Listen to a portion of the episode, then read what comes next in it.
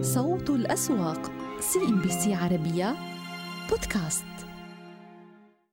أهلا بكم مشاهدينا اذا فيما يتعلق بنظام العمل الجديد في دولة الإمارات العربية والذي بموجبه تم تحويل العطلة الأسبوعية إلى يومي السبت والأحد مع دوام أقل جزئيا في يوم الجمعة. أنتقل إلى الدكتور عبد الرحمن العور وهو وزير الموارد البشرية والتوطين بدولة الإمارات.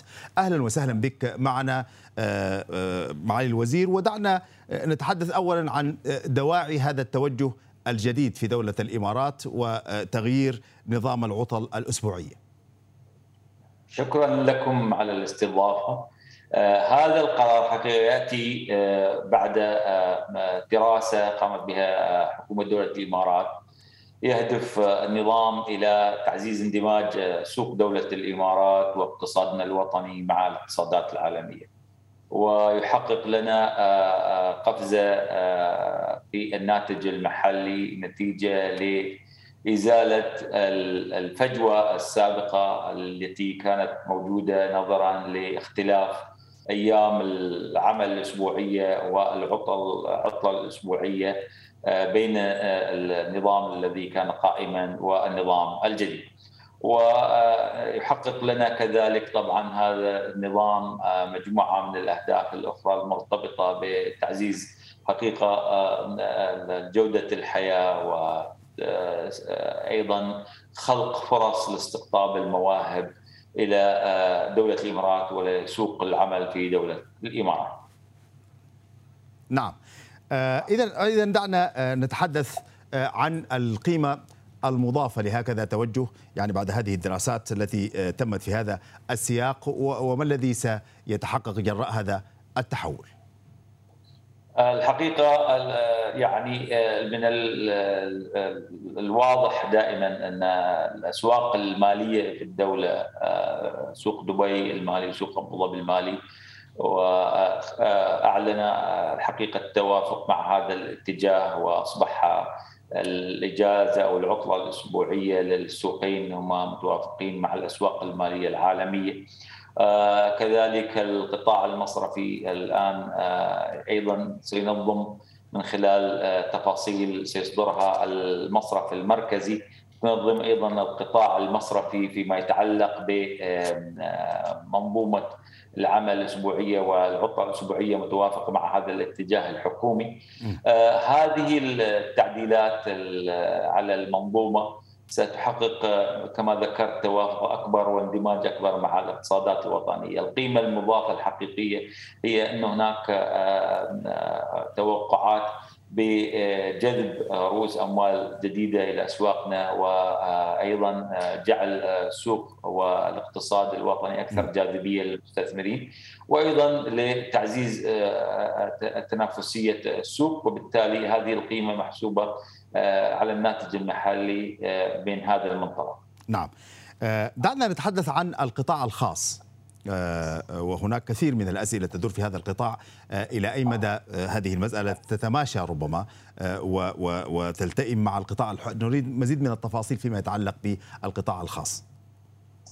شاكر لك هذا السؤال، حقيقة القطاع الخاص في دولة الإمارات كان ولا زال وسيكون دائما قطاع جدا ديناميكي ومرن ومتفاعل مع المتغيرات والقطاع الخاص في دولة الإمارات ينظم من خلال قانون هو قانون علاقات العمل. وتم في الأسابيع الماضية الإعلان عن قانون الجديد الذي ينظم علاقات العمل في سوق دولة الإمارات في سوق العمل في دولة الإمارات.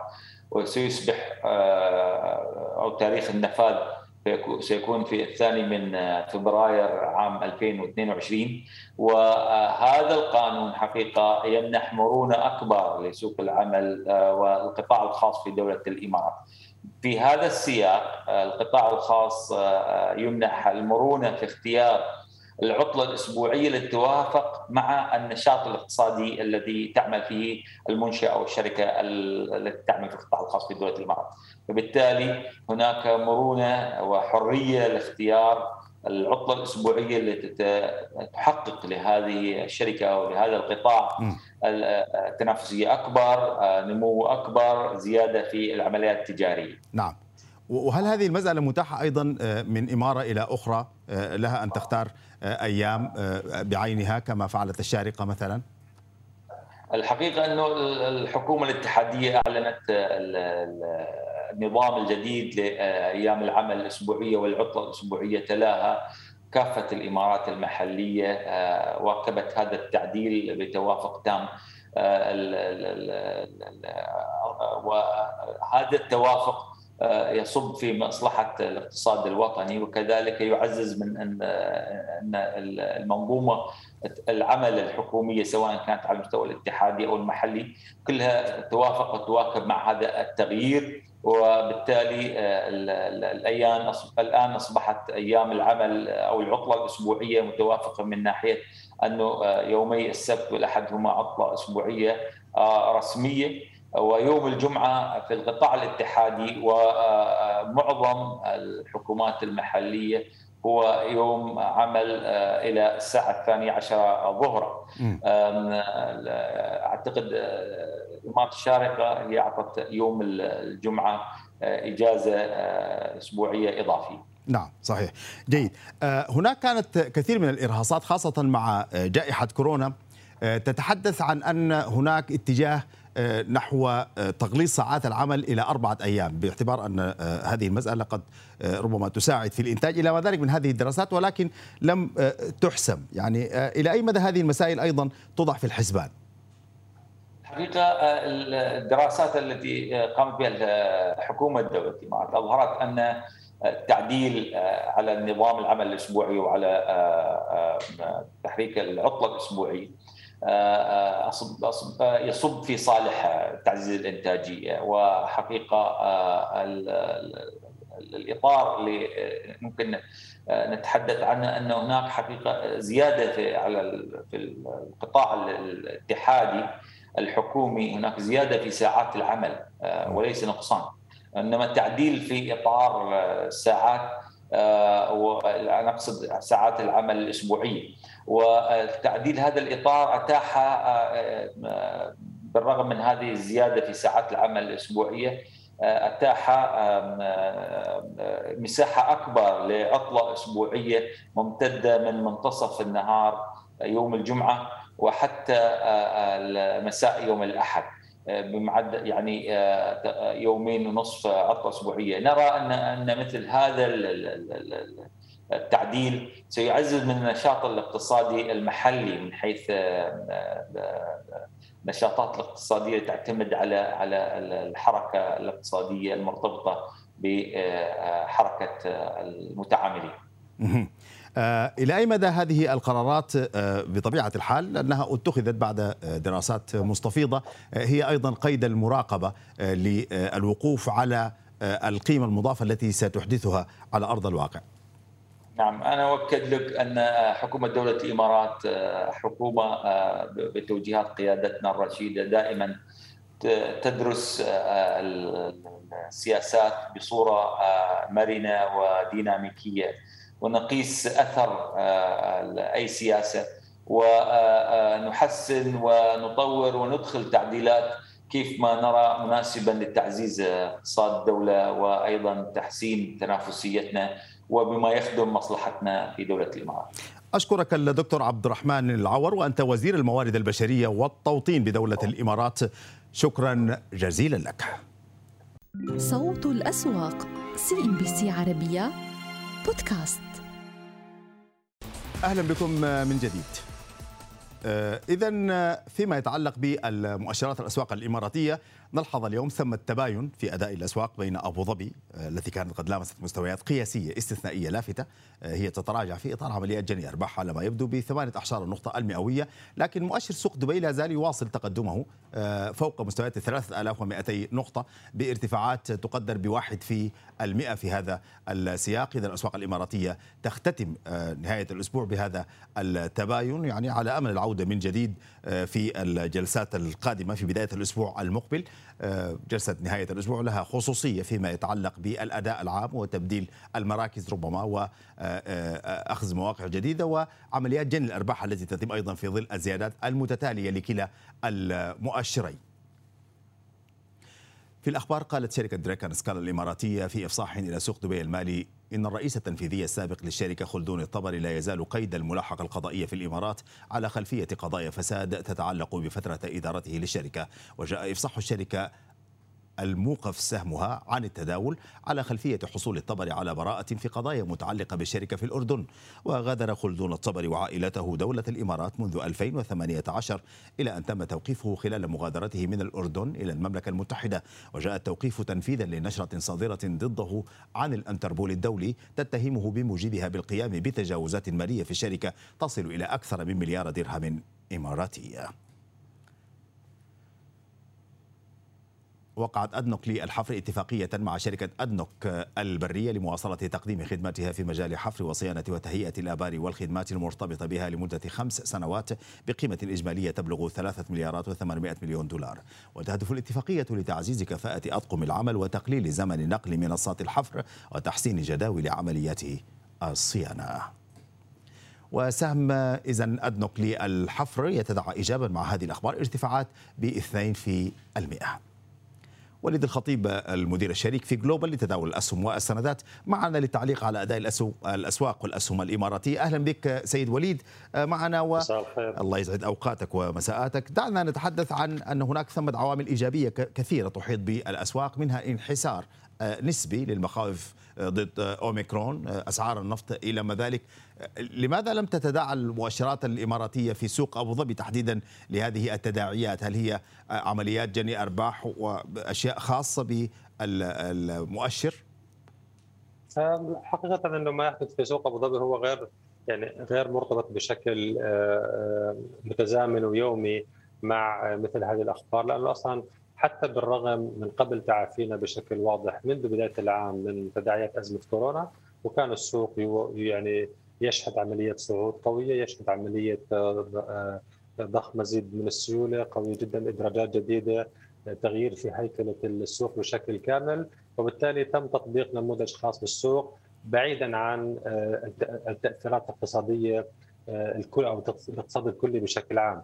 فسواء سعر النفط ارتفع أو انخفض هناك خطة يتم تنفيذها وتطبيقها بشكل بحذافيرها آه، بغض النظر عن المعطيات المحيطة اليومية بالنسبة للاقتصاد. ولذلك لذلك يتم تجاهل مثل هذه المعطيات والتركيز على تنفيذ الخطة اللي هي آه، اليوم أصبحت آه، خلال سنة تقريبا من شهر واحد لغاية اليوم. ومزيد من تطبيق الخطة سيلحق الفترة المقبلة هو مرتبط في تعزيز مكانة السوق وتغيير الإيمج الخاص بالأسواق المحلية وخاصة آه، في سوق في سوق أبو ظبي. نعم. آه، دعنا نتحدث عن المستويات الفنية اللافتة التي وصلت إليها المؤشرات الإماراتية في كل من سوق أبو ظبي وسوق دبي، آه، إلى أي مدى هي قابلة للاختراق قبل نهاية العام أم أننا بدأنا العد العكسي لاستشراف عام جديد ومن المفترض أن يسير الأداء على هذه الوتيرة؟ يعني أعتقد اليوم كلا السوقين يمكن بيختلف عن عن السوق الآخر. لو أخذنا بعين الاعتبار سوق آه، أبو ظبي سوق أبو ظبي اليوم مرتبط ارتباط وثيق بالإدارات الجديدة، اليوم الأسعار آه، آه، الموجودة حاليا تعكس واقع الشركات، تعكس الإقبال القوي اللي كان على كتابات هذه الشركات والأسعار اللي وصلها، اليوم إحنا بانتظار بدء توزيع الأرباح اللي مزمع توزيعها على الشركات وبالتالي أعتقد إنه سيكون هناك مزيد من الارتفاع لن يكون بالطريقة الصاروخية اللي كان فيها بالسابق بقدر ما إنه سيكون في نوع من الثبات مع ميل للتحسن التدريجي والسبب في ذلك إنه معظم الشركات اللي تم إدراجها هي مملوكة بشكل أو بآخر من قبل الحكومة. بالتالي الحكومة تسيطر على 90% من هذه الشركات وهذه الأسهم وبالتالي ما راح يكون في هناك مجال للتذبذب عمليه جني الأرباح. لأنه معظم هذه الشركات اللي تم إدراجها هي شركات آه، الهدف منها هو الاستفادة من الريع والتوزيعات السنوية المهمة. لذلك المستثمرين من قام بالشراء لا يفكر بعملية المضاربة. لذلك ما نعتقد أن نشوف عملية جني أرباح قوية على السوق بقدر ما أنه كل ما كان هناك إدراج جديد سيكون في هناك آه، يعني حلقة جديدة من التحسن وزيادة احجام التداول وال آه، خلينا نسميها والاستفادة من هذه الإدراجات. وبنفس الوقت عم نشوف استفادة من أسهم قائمة قديمة بالأسواق المحلية مثل الاتصالات اليوم وشفنا كيف التحسن في بنوك. وبالتالي هناك استفادة موجود. لا أعتقد إنه حنشوف اتجاه عكسي قريب بقدر ما أشوف إنه تغيير في استمرار في تغيير النمط من خلال إدراجات جديدة على السوق، سوق سوق دبي بانتظار الإدراجات اللي مزمع القيام بها واللي هي خاصة بالشركات الحكومية وشبه الحكوميه اللي هي 10 شركات. وكذلك بدء تطبيق أو جذب الشركات التكنولوجية اللي هو كان كذلك جزء من الخطة الكبرى اللي هو جذب ما يقارب ألف شركة تدرج تكنولوجية تدرج في الأسواق المحلية خلال الخمس سنوات المقبلة. هذا سيكون له تأثير وأعتقد ما ما يعني ما بشوف إنه يكون في عملية جني أرباح إلا إذا كانت شيء بسيط خلال جلسات بسيطة. دون ذلك أعتقد المومنتوم العام والاتجاه العام هو صاعد. قد تخف حدته خلال الفترة المقبلة ولكن سيبقى صاعد وسيتم التركيز الفترة المقبلة على يمكن تغيير مراكز ماليه بما يضمن الحصول على أكبر قدر ممكن من التوزيعات اللي يستفيد منها المستثمرين. فالظروف ما زالت إلا إذا كان جيدة إلا إذا كان هناك أخبار سلبية أو أو حالات خلينا نسميها غير متوقعة استثنائية متعلقة في موضوع أزمة تداعيات كورونا وإذا هناك كان فيروس جديد وما إلى ذلك وإن شاء الله ما يكون في مثل هذه المعطيات. وبالتالي الاقتصاد الكلي مستفيد. ولا ننسى إنه إحنا بانتظار كذلك مخرجات حدث اكسبو وتاثيره على قطاعات مختلف القطاعات مع وجود عدد الزوار الكبير في في الدولة اللي يكون له سيكون له تأثير على الأسواق بشكل كبير. نعم. وليد دعنا ننتقل إلى أخبار الشركات الاتحاد العقارية تلغي جمعيتها العمومية المزمعة اليوم. ما هي تأثيرات يعني هكذا ربما اتجاه على سهم الشركة؟ يعني أعتقد بالنسبة للاتحاد العقارية مشكلتها الأكبر هي تم خصم هذا السعر السهم واللي هو كان قيام النيابه العامة بالتحقيقات الخاصة ببعض الشبهات المتعلقة بإدارة الشركة وكذلك توقيف رئيس مجلس الشركة وبالتالي اليوم عدم انعقاد الجمعية هو هو كان شيء تكميلي مهم لانتخاب أعضاء مجلس إدارة جدد على خلفيه الأحداث الأخيرة ولكن عدم انعقادها لن يؤثر بشكل كبير على الشركة إلى أن يتم انتخاب أعضاء جدد، لكن المهم جدا واللي قد يؤثر على الشركة هو مخرجات التحقيقات الجارية حاليا مع المسؤولين ومع رئيس مجلس الإدارة. حجم الدمج أو الضرر اللي تكبدت الشركة نتيجة ما يتم التحقيق فيه. وبالتالي كذلك الخطة الخاصة بإنقاذ الشركة أو تعديل وضع الشركة كون الشركة وصلت إلى أكثر من 50% من خسائر من القيمة الدفترية اللي خاصة فيها أو من رأس المال. وبالتالي أعتقد الخطة وترتيب الخطة وجود اعضاء مجلس الاداره هو اللي سيكون يعني مؤثر ويتحكم بأداء الشركة. وننسى أن الشركة هي تعاني من عدة مواضيع cash flow نوع من خلينا نسميه العجز بال cash flow الضيق بال cash flow كذلك حجم ديون ليس بالبسيط بحاجة إلى ترتيبات أوراق داخلية واعاده هيكلة هاي المخرجات ستحدد ماهية الشركة وماهية السعر ونظرة المستثمرين لمستقبل هذه الشركة في في القريب العاجل. وليد الخطيب المدير الشريك في جلوبال لتداول الأسهم والسندات أشكر وجودك معنا في مسار السوق. شكرا شكرا شكرا لك. إذا نقف على إغلاقات سوق مسقط لهذا اليوم الذي بدأ هذه الجلسة مرتفعا لنقف على الإغلاقات التي تراجع فيها المؤشر بتراجعات طفيفة لكن لا زال المؤشر بطبيعة الحال يحافظ وإن كان بالكاد على مستويات الأربعة ألاف نقطة بالتالي يعني هذا هو التطور اللافت في السوق أنه رغم هذه التراجعات الطفيفة مؤشر سوق مسقط يغلق على ارتفاعات محافظا على مستوياته الفنية التي كان قد لامسها في الفترة الماضية. أما فيما يتعلق بالمؤشرات البحرينية فنجد اليوم أنها مرتفعة يعني على الرغم من التوجه نحو رفع القيمة المضافة من 5% إلى 10% لكن ذلك لم يؤثر على السوق المرتفع بنصف النقطة المئوية. المؤشر محافظ على مستويات ال 1700 لكنه يحاول حتى أن يختبر مستويات جديدة عند ال 1800 نقطة يقترب من هذه المستويات إذا استمر على هذه الوتيرة من الممكن أن يلامسها. أما المؤشرات القطرية فهي في مستويات فنية لافتة ومميزة وجيدة تستقر فيها يعني بعد سلسلة من التباطؤات لكن فوق الأحد عشر ألف وستمائة نقطة وإن كان قد قلصت من حدة ارتفاعاتها التي بدأت بها هذه الجلسة إلى أقل من عشر النقطة المئوية لكنها محافظة على أدائها الإيجابي متماسكة خاصة أننا نتحدث عن جلسة نهاية الأسبوع التي يكون فيها قدر من التحفظ إلى حد كبير من قبل المستثمرين والترقب وتغيير والتموضع أحيانا في بعض الأسهم. الأكثر نشاطا في قطر اليوم كانت القائمة حمراء بالزي الكامل في كل تفاصيلها. مصرف الريان يتصدر اليوم. السلام قامكو مسعيد البتروكيماويات القلية الدولية للخدمات. عدا مصرف الريان هذه القائمة احتوت على الأسهم التقليدية التي كثيرا ما نشاهدها على الدوام في قائمة الناشطين في قطر. اليوم مصرف الريان يعني يضاف لهذه القائمة ويتصدر مشهدها أيضا يعني في ظل عمليات الاندماج التي ربما تجري في هذا المصرف.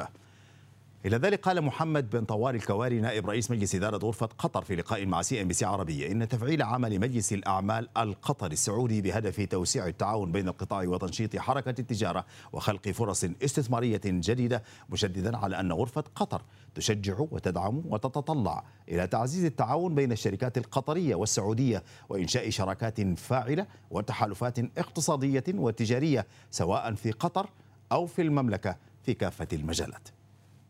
هذا الهدف مثل ما ذكرت انطلاقة العمل بين رجال الأعمال القطريين والسعوديين. فهذا أهمية الملتقى اليوم تأتي مثل ما شفنا اليوم هناك مداخلات من اخوان رجال الأعمال القطريين والسعوديين لتطوير هذه العلاقة وتطوير قطاعات معينة. منها صناعة البتروكيماويات والصناعة التحويلية في البتروكيماويات. على سبيل المثال هي من يعني من أهم القطاعات اللي إحنا في دول الخليج عموما لنا إضافة فيها. فالمأمول من الفترة القادمة يكون هناك تعاون وتنسيق وثيق بين رجال الأعمال القطريين والسعوديين. آه، لكون السوق السعودي من الأسواق الكبرى في المنطقة العربية. وفيها فرص قطاعات مختلفة كلها متطورة ومحتاجة إلى إلى شراكات تطوير هذه القطاعات ذكرت مجموعة زين للاتصالات الكويتية أنها تلقت عرضا للشراء غير ملزم من قبل شركة Invictus Holding Limited وهي إحدى شركات مجموعة دال للاستحواذ على شركة زين السودان والشركة الكويتية السودانية القابضة مقابل مليار و300 مليون دولار. وقرر مجلس إدارة مجموعة زين إعطاء الموافقة المبدئية للبدء في الفحص النافي للجهالة كما أشارت المجموعة إلى أنه لا يمكن تحديد الأثر المالي للصفقة في الوقت الحالي. سهم زين يتفاعل إيجابا مع هذه الأخبار كانت ارتفاعاته أكثر من ذلك قلصها إلى واحد وتسعة أعشار النقطة المئوية. أما فيما يتعلق بمؤشرات آه، السوق الكويتي وإغلاقاته فقد أغلق على تراجعات في كافة المؤشرات بأقل من عشر النقطة المئوية تقريبا. المؤشر الكويتي إذا آه، يعود للمكاسب الأسبوعية رغم هذه التراجعات الطفيفة. يمكنكم الآن الاستماع لإغلاقات الأسواق العربية يوميا على بودكاست CNBC عربية ضمن برنامج صوت الأسواق. تابعونا على Apple Podcast Google Podcast و Spotify و Deezer تحياتي والفريق العامل في هذا البرنامج. عطلة نهاية أسبوع سعيدة. إلى اللقاء. صوت الأسواق. CNBC عربية بودكاست. القياديات ما زالت عم تضغط على السوق السعودي مع نهاية هذا الأسبوع وطبعا تخلى بجلسة يوم أمس من مستويات ال 11000 خرج منها بقية الضغوطات حتى نهاية تداولات اليوم. وعم بيخسر التاسي قرابة نصف النقطة المئوية 52 نقطة من التراجعات. القيم عادت لتتراجع بحكم أنه شهدنا نوع من الارتفاع بجلسة سابقة 9 مليار. اليوم فقط عم نتحدث عن 7 مليار و525 مع دخول الوفد الجديد سهم تداول واللي ما زال حتى الآن طبعا عم بيستحوذ على النشاط الأكبر بالسوق رغم هذا التراجع اللي عم بيشهده مؤشر التاسي آه، مع نشاط آه، طبعا آه، كبير على السهم بتداولات اليوم تخطت المليار ريال سعودي. حتى الآن مليار و184 مليون مع التداول على سعر الإغلاق. السهم وصل لأعلى مستوياته 126 قبل أن يعود ويقلصها وعم نتداول إذا على مستويات ما فوق ال 120 آه، ريال. في جلسة اليوم. عموما السوق الموازي بقي عليه بعض المكاسب. عم نتحدث عن 23594 نقطة. عم نترقب أيضا دخول شركة جديدة لسوق نمو هي الأولى من نوعها بمجال آه، التقنية. شركة جاهز واللي رفعت حصتها للإكتتاب من 13% وحصة الطرح إلى 8% 18% مع دخول شركة حصانة للاستثمار على هذا الإكتتاب. أصبح أمام الأفراد مزيد من النسب يعني الإكتتاب بالسهم. عموما الأكثر نشاطا اليوم شهدناها كما ذكرنا عادت لدار الأركان يتصدر الواجهة. 11 مليون و400 ألف سهم. تداول استحوذ على 9 مليون و500 ألف سهم. عم نتداول عن 125 40 هللة. والمراكز العربية كيان وأرانكو السعودية. يبقى ضمن القائمة لكن عليه بعض التراجعات عم يتخلى عن مستويات ال 35 ريال مع نهاية هذا الأسبوع. معدنية يقفز لواجهة المكاسب 10% التطويرية الغذائية. الصمعاني نسيج. آه، اليوم وتحدثنا طبعا عن إعلان خفضها للخسائر المتراكمة ل 19.4% من رأس المال. هذا أعزز من صعود السهم ل 7% وصلنا ل 30 ريال 75 هللة ومجموع التداول إذا عم يصعد السهم اليوم بأكثر من 6 وربع النقطة المئوية. التراجعات كانت من نصيب حلواني. خسر السهم 3.5 النقطة المئوية. سبكم العالمية بعظيم سهم العربية للتعهدات الفنية. وبتروكيم يتراجع ب 2.5 النقطة المئوية. اليوم طبعا الراجحي ما زال ضاغط على السوق مع هذه التراجعات اللي عم نشهدها على السهم 134.80 سابق عم يخسر 100 ل 108 ريال 40 هللة. خسر واحد وربع النقطة المئوية. جبل عمر بعض المكاسب الطفيفة والبنك الأهلي التجاري عم يستقر عند 62 20 هللة عموما نتساءل عن هذه التداولات. دكتور عبد الله باشن رئيس مجلس إدارة تيمون للاستشارات المالية ينضم إلينا من الرياض. دكتور أهلا بك معنا. على مدار جلستين لم يتفاعل السوق بشكل واضح مع الطروحات الجديدة. كيف عم نفسر التحركات رغم أنه الأسهم اللي عم نشوف عليها آه، يعني دخول للسوق الجديد عم بتواصل مكاسبها ولا ينعكس أدائها على المؤشر بشكل عام؟ مرحبا ميسا ومشاهدين ومشاهدات ال CNBC. أعتقد نعم أعتقد نقطة جدا جميلة مفصلية اللي تكلمت عنه. آه، فبالتالي أنا أعتقد إنه الطروحات آه، كما تلاحظي آه، أصبحت ينظر إليها عملية ما يسمى بالفرصة بالفرصة المؤقتة وهي خلال فترة التذبذب ال 30 في المية اليومين التالية. ثم بعد ذلك أعتقد تعود إلى إلى رتم السوق إلى نمط السوق. تبدأ تتعامل آه، مع السوق والسوق هو الآن نستطيع أن نقول إنه آه، في مرحلة انتقائية. آه، ماذا يقصد بالمرحلة الانتقائية؟ يعني المتداول أصبح ينتقي أسهم معينة. يعني الأسهم التي استعرضتها سنجد لا تغييرات هناك. يمكن أهم تغييرات طبعا حاصلة في السوق الآن وتجعل من المتداول أن ينتبه إليها وخاصة إنه إحنا في نهاية عام مالي.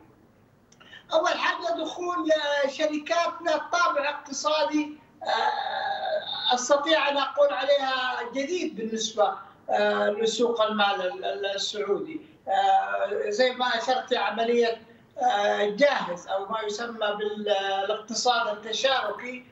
فهذه تختلف سواء كانت من ناحية التسعير أو حتى من ناحية النظرة إلى الأصول الموجودة والتي تدر الأرباح. فهذه شركات بدون أصول ولكن تعتمد على عملية التشارك آه، كذلك لو نظرنا في السوق الرئيسي إلى شركة تداول آه، سنجد أنها تختلف من ناحية التركيبة الاقتصادية آه، فهي عملية شركة وسيط. صحيح لا يملك الكثير من الأصول ولكنها قد تكون أفضل من ناحية النسبة والتناسب من الاقتصاد التشاركي ولكن في نفس الوقت تعتمد على عملية الوساطة والذي ترتفع بالترند الموجود آه، في السوق سواء من ناحية الاكتتابات أو من ناحية عملية التداول. نعم. هنا أنا أعتقد هو عملية الانتقائية آه، للاسهم. يمكن الحقيقة ما يلاحظ في من خلال الطروحات الجديدة هي عملية الخروج عن نشرة الإصدار. واقصد هنا الخروج عن نشره الاصدار هي عملية الزيادات التي تحصل في عدد الطروحات آه، بعد عملية إعلان الطرح. ويمكن هذا اتركها للاخوان القانونيين. آه، لكن بالنسبة لعملية أعتقد تربك الداخل أو اتخاذ القرار إلى الدخول إلى سهم معين أو خروج آه، سهم أو عدم المشاركة في سهم. معين. لأنه تنعكس من ناحية إنه أنت كل ما حتزيد الأسهم كذلك حيبدأ عمليه هل التقييم سيتأثر أو لا يتأثر؟ نعم. فبالتالي لا يمكن أن تأتي في وقت حرج. طيب. آه، والسؤال الثاني يمكن دكتور يعني بما انك طرحت موضوع الزيادات اللي عم بتصير بحصص الشركات أنا ما طرحته أنت طرحتيه لا لا لكن يعني طرحنا واحد دكتور لكن سؤالي آه، أيضا اليوم إحنا عندنا خيارات اليوم بالنسبة أو للشركات إما أن تتجه للطرح المباشر أو عن طريق آه، سجل الأوامر. يعني اليوم عم نشوف شركات اتجهت لطرح مباشر بالسوق بينما شركات مثل جاهز بدأت بعملية الطروحات عن طريق الاكتتابات وبناء سجل الأوامر.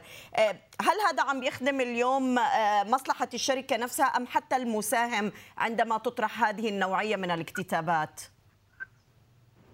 لا عملية خلينا بس نوضح أكثر. عملية الطرح المباشر هذا حتعتمد على نوعية السوق وعلى نموذج العمل. فهي تقريبا في سوق نمو أنت اشرت إليها. نعم. فالطرح المباشر في في سوق نمو وهذه تعتمد أول حاجة أعتقد هي في صالح الشركات لأن شركات صغيرة قد لا تجد العدد المغطي كذلك لا يشترط هنا ضامن آه، للتغطية. فبالتالي يلجأ إلى هذه العملية وهي مع عملية محبذة لأنه تعطي فترة زمنية في حدود تقريبا إذا لم تخن الذاكرة آه، سنتين. إذا لم تغطيها الشركة ممكن أن تخرج من السوق. لكن عملية بناء الأوامر هي عملية طرح ثانوي تعتمد على السوق الرئيسي آه، وبالتالي آه، بناء الأوامر قد نفرق بين الحقيقة وبين عملية النسبة والتناسب بين بناء الأوامر بالنسبة لل دعينا نقول المستثمرين المؤهلين سواء كانوا مؤسسات مالية أو أصحاب الثروات أو لها شروط معينة. أو الافراد نعم. أعتقد إنه عملية فترة معينة إحنا لازلنا في الأسواق العربية بصفة عامة نأخذ أسلوب التجربة والخطأ. ولكن الأسواق درجة الحساسية عالية فيها. لا تقبل عملية الأسلوب التجربة والخطأ ومنها زي ما تكرمت يعني في مؤشرات. عملية الزيادة بعد الطرح لعدد الأسهم المطروحة عملية زيادة النسب بين الأفراد وال فهي انعكاسها من الناحية الفندمنتال أو من الناحية المهنية يختلف في عملية التقييم في عملية التسعير في عملية كذلك استمرار السهم بعد انتهاء اليومين اللي يكون في فترة التذبذب عالية حوالي أو يسمح لها بالوصول إلى 30% تمام. طيب آه، آه، يعني آه، أيضا لاحظنا يمكن خلال هذا الأسبوع دكتور أنت تحدثت عن الانتقائية يعني عملية الانتقائية اليوم ما هي المعايير اللي عم يبني عليها المستثمر قراراته؟ يعني لاحظنا هلأ بآخر الانتهاء فترة المزاد دخول سيولة واضح على بعض القياديات. بالأمس كان في تمركز واضح للسيولة على بعض الأسهم المتوسطة. فهذه الانتقائية ما هي المعايير التي ممكن إنه يبني عليها المستثمر أو حتى الفرد آه، قراراته لدخول على أسهم متوسطة أو حتى قيادية؟ جميل ميسا. عملية هنا هنا عمليه عملية تكتيكية. تعتمد على المتداول. تعتمد كذلك أعتقد بشكل أكثر وضوح على آه، مدراء الصناديق ومدراء المحافظ الكبيرة. فالعملية هنا هل هو وخاصه زي ما قلنا إنه الفرشة أصبحت كما ما يقولوا الأخوان المصريين كبيرة في السوق السعودي، هل أتوجه إلى شركات ذات اقتصاد تشاركي؟ هل أتوجه إلى شركات تقدم خدمات وهي وسيط ودخلها؟ فهنا تنظر إلى عملية الدخل المتدفق على الشركات، هل أنظر إلى شركات آه، لها كما يسمى في نظرية الاقتصاد القديمة الدخل الحقيقي؟ زي أرامكو زي البتروكيميا. فهنا يختلف التكتيك اللي يستخدمه زي عملية المدرب في كرة القدم. بس يختلف التكتيك هذا في خلال فترة التداول المستمرة حوالي أربع أو خمس ساعات وفي خلال فترة المزاد اللي هي لا تتعدى ثواني معينة أو دقائق معينة إلى فهنا قد يدخل فيها عملية النظر إلى التوجه في السهم، أنت أشرت على سبيل المثال وهذه ليست توصية لا للشراء والبيع، الدخول الكبير اليوم على آه، دار الأركان أو حجم تداول دار الأركان، قد يكون هذا تكتيك يحصل في عملية المزاد أكثر من عملية ساعات العمل الرئيسية في في سوق في سوق المال.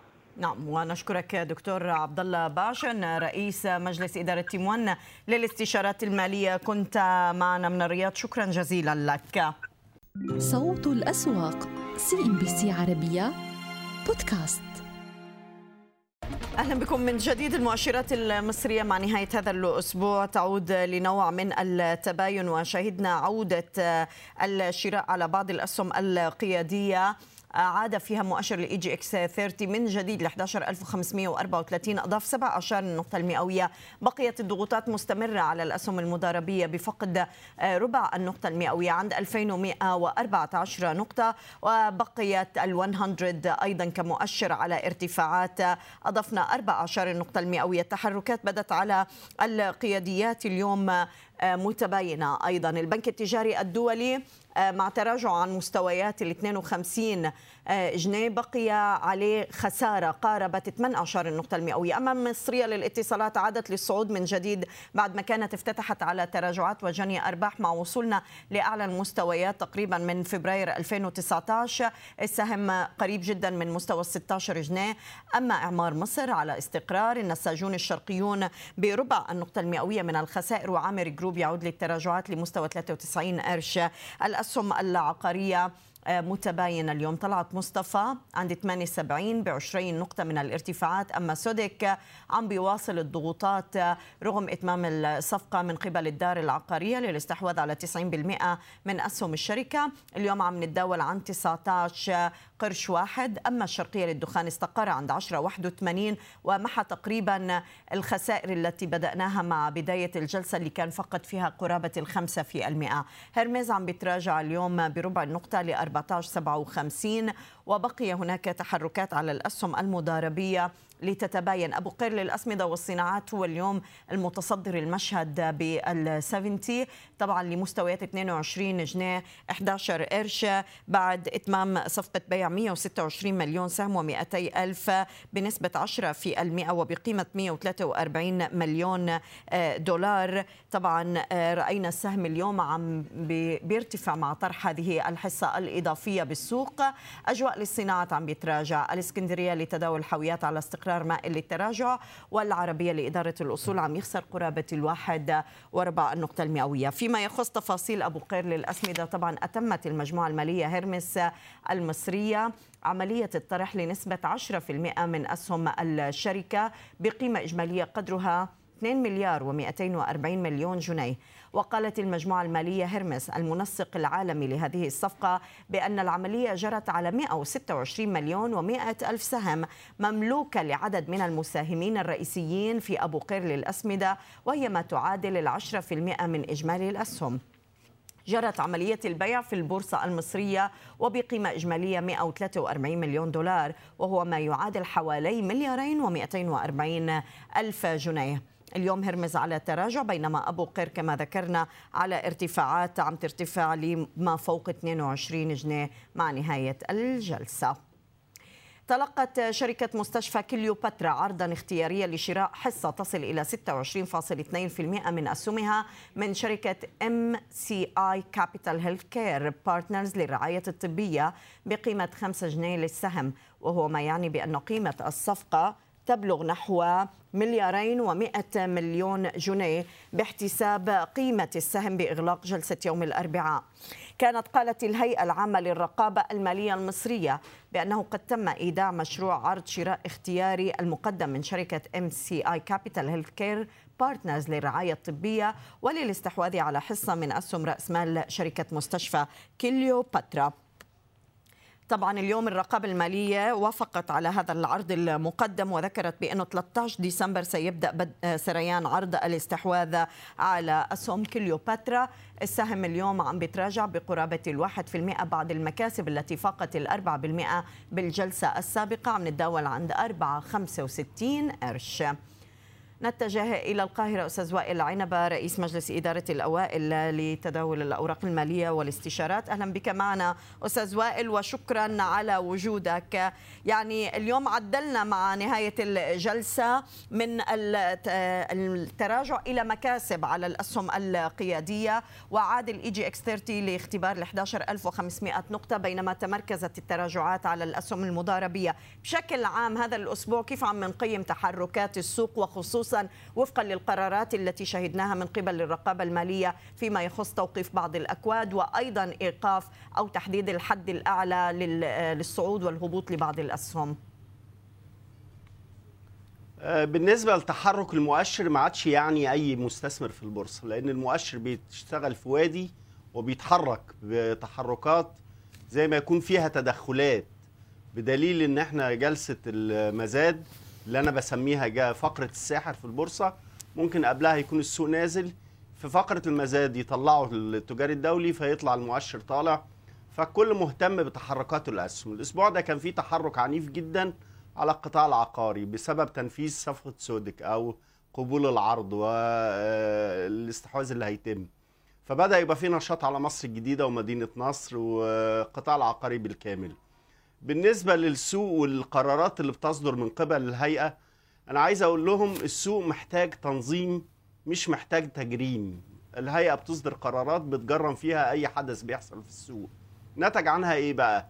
بقى عندنا في نظم التسوية أكتر من نظام T plus 0 T plus 1 T plus 2 T plus 5 بقى عندنا في الحدود السعرية أكتر من حد 5% 10% 20% بقى عندنا قايمة دال من غير مارجن و5% وقايمة دال بشرطة اللي هي بمارجن و5% مفيش سوق في العالم كده.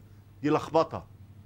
النهارده ما مستثمر يجي يسألني على نظام التداول في السوق المصري محتاج ساعة أقعد أشرح له كل فقرة من دول بإيه.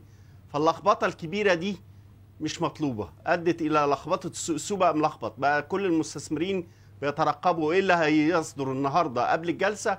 أو بعد الجلسة أو خلال الجلسة فده كله عامل فقدان للثقة في آه، تداولات البورصة المصرية في الفترة الأخيرة. نعم، آه، لما عم نتحدث عن عدم توجيه السوق آه، وفقا للرقابة أستاذ وائل، ما هي المعايير اللي عم نعتمدها لتوجيه السوق؟ يعني هل اتضحت يعني المقترحات المقدمة من الرقابة المالية بعدم توجيه السوق؟ كلمة توجيه السوق دي كلمة مطاطة جدا جدا جدا ولازم الهيئة ترجع المشروع القانون اللي هي عاملاه في الفقرة دي بالذات. يعني أنا هقول لحضرتك أنا النهاردة في وسط الجلسة المدام كلمتني قالت لي إيه السوق أخباره؟ قلت لها كويس. قالت لي دي كويس دي لوحدها توجيه للسوق. أنا هبلغ عنك فيها 10 سنين. واضح إن هي زهقانة مني فعايزة المدام بدها تخلص مني. منك يا أستاذ وائل عم تتحجج بالسوق. أيوه أصل كلمة السوق كويس أصبحت توجيه أو السوق وحش أصبحت توجيه. فلازم الهيئة موضوع توجيه السوق ده جملة مطاطة. هل ما قال وزير قطاع الأعمال عن شركة الحديد والصلب يعتبر توجيه للسوق؟ ادي العباره مطاطة فلازم نحدد يعني إيه. هل قبول الهيئة نفسها لاكتتابات بتخش السوق مغالى فيها بمضاعف 40 و50 و60 مش ده توجيه للسوق؟ فإذا كلمة توجيه للسوق دي كلمة مطاطة هتخش تحتها حاجات كتير فلازم الهيئة تراجع نفسها. ثانيا الدستور المصري بيكفل لكل مواطن إنه يقول رأيه بحرية ويعبر عن رأيه بحرية. كده الهيئة بتقيد الآراء وبتقيد سواء بقى في التلفزيون أو على وسائل التواصل فلازم إنها تراجع نفسها في القرار ده. طيب. آه، بالاكتتابات يعني شايفين أبو قير اليوم عم بيحقق نسب جيدة مع تخطي مستوى 22 آه، جنيه أستاذ وائل بعد إتمام صفقة البيع قد إيه متوقعين إنه السهم أيضا يرتفع آه، عن السعر اللي والعرض اللي قدم فيه؟ يعني اليوم عم نتحدث عن أكثر من جنيهين تقريبا عن السعر المطروح. صفقة أبو قير دي بتبين حاجة خطيرة جدا إن القيد في البورصة المصرية ما بقاش ميزة. ده بيعمل خصم تسعير. لما تتباع 10% من شركة زي أبو قير على مضاعف ربحية أربع مرات في قطاع أسمدة وأكبر شركة في الشرق الأوسط واليوريا عماله يغلى محليا وعالميا وتتباع بمضاعف أربع مرات ده قليل جدا. ده بيبين إن القيد في البورصة ما بقاش ميزة. هي سعرها في البورصة كده فالمشتري بيقول ما سعرها كده على الشاشة. فأصبح ده آه لازم الحكومة تعيد نظر في تحركات البورصة المصرية. الحكومة أكبر مضرور. الحكومة عندها برنامج طروحات غير أبو قير كتير جدا. لو كل طرح بقى هنعمله بخصم تسعير كده لا آه بدليل أول ساعة تداول النهارده بعد الطرح السهم طلع 20% طلع 4 جنيه. أنت عارفة ال 4 جنيه دول يفرقوا كام في الصفقة؟ نص مليار جنيه عن امبارح عن سعر البيع اللي تم امبارح. النهارده صعود السهم يعمل فرق نص مليار جنيه في صفقة ب 2 مليار يعني يعمل 25 أو 20% فرق عن سعر امبارح. فلازم الحكومة تدور إيه المحفزات الحقيقية اللي تديها للسوق مش محفزات مصطنعة مش تجيب لي ضرايب تحطها لي في علبة قطيفة وتقول لك أدي محفزات. لا لازم تشوف محفزات حقيقية عشان هي تستفيد ويحصل تسعير جيد. مضاعفات الربحية في العالم كله الاسواق اللي حوالينا من 15 ل 25 الأسواق المتقدمة كلها فوق ال 20 اسواق ناشئه كلها زينا أكتر من 15 من 15 مرة. فلازم إعادة النظر في كيف نحفز التداول في البورصة المصرية عشان الحكومة نفسها تستفيد من هذه البورصة. طيب آه، يعني إحنا شفنا ال- الطرح الحصة الإضافية رفع سهم أبو قير آه، أستاذ وائل بينما الاستحواذ اللي تم على سودك آه، لم يتحرك معه سهم سودك يعني بقينا على مدار جلستين على تراجعات. كيف عم نفسر أيضا حركة سودك على الرغم من إنه الاستحواذ يعتبر إيجابي يعني بالنسبة لل- للشركة وللصفقة؟ هي مقارنة جيدة بس عشان سودك كان قبل العرض الشراء كان بتتداول ما بين 15 جنيه و16 جنيه. فعرض الش- الشراء كان ب 20 جنيه. فهي طلعت للمستوى السعري ده. اتنفذ العرض أنا بتوقع إنها تنزل تدريجيا للمستوى اللي كانت عليه. إلا لو حصل نشاط في قطاع العقارات. في حين أبو قير بتتداول بقى لها فترة ما بين 18 جنيه إلى 20 جنيه المنطقة السعرية. فلما تم العرض ال- الشراء بأقل من 18 أول ما تنفذ رجع تاني فوق ال 20 اللي هو السعر اللي كان في تداولات اليوم. نعم. طيب يبدو إنه إحنا هالفترة هي فترة الاستحواذات وأيضا آه، يعني يمكن مثل ما عم نشوف على كليوباترا اليوم الرقابة المالية وافقت على استحواذ MCI Capital على آه، حصة تقارب 26% آه، أستاذ وائل. 13 ديسمبر رح يكون بدء سريان ال- العرض. قد إيه متوقع إنه أيضا السهم يتحرك وفقا لهذه الصفقة؟ لا هو هيتحرك في الحدود السعرية دي مش هيعدي ال 5 جنيه. خلاص هيتسعر كده حط له سعر. بس أنا عايز أقول خطورة هنا لازم الناس تاخد بالها منها. نعم. عروض الشراء والاستحواذات الكتيرة دي تبين اولا إن أسعار الأسهم في البورصة ببلاش البلاش ببلاش إلا ربع زي ما السوق بيقول. فده لازم نعاد النظر فيه. الحاجة الثانية مع كتر الاستحواذات دي الأسهم دي هتخرج من السوق. السوق هيفضى مش هيبقى فيه أسهم نتداول عليها. فلازم الحكومة تسارع بطرح أسهم جديدة. مش تطرح حصص من أسهم قائمة. تسارع بطرح بنك القاهرة إنبي البترول. الحاجات دي عشان رأس المال السوقي ما انخفضش بشدة لأن كل الطروحات دي والاستحواذات دي خلاص ممكن تطلع هذه الأسهم بره حسابات التداولات. ولكن بالنسبة للتسعير سعر أي صفقة بيبقى هو تسعيرها. يعني السودك لما اتسعرت ب 20 جنيه ما عدتهاش في التداول. برضه كيلوباترا لما تتسعر ب 5 جنيه مش هتعديها في التداول. نعم. طيب آه، الاحتياطي النقدي الأجنبي وشايفينه عم يرتفع ل 40 مليار و900 مليون دولار مع نهاية نوفمبر. بمقابل ذلك عم نشوف مستويات التضخم يمكن لشهر نوفمبر تحركت بشكل هامشي صوب التراجع. آه، أستاذ آه، وائل اليوم كيف عم نفسر هذا الارتفاع بالاحتياطي وقد إيه مستويات التضخم يعني ستكون عامل أساسي يحتسب بقرارات المركزي للسياسة النقدية؟ هو الارتفاع في الاحتياطي ارتفاعها مشي بس أنا بقول هو جيد إن الاتجاه على عدة شهور متتالية نعم. في ارتفاعات على طول. حتى لو هي ارتفاعات هامشيه ممكن الارتفاع ده يجي من آه، ارتفاع رصيدنا في الاحتياطي من الذهب وارتفاع تسعير الذهب فبيعمل الارتفاع الهامشي ده.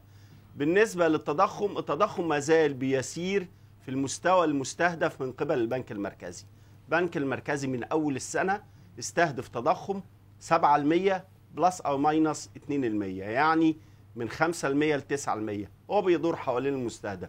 وده يخلينا أقول إن البنك المركزي برضه مش هيفكر حاليا في تعديل أسعار الفايدة إلى أن يتحرك التضخم بشكل واضح وصريح ومستمر لأن ممكن التضخم يرتفع ارتفاع مؤقت ويرجع تاني.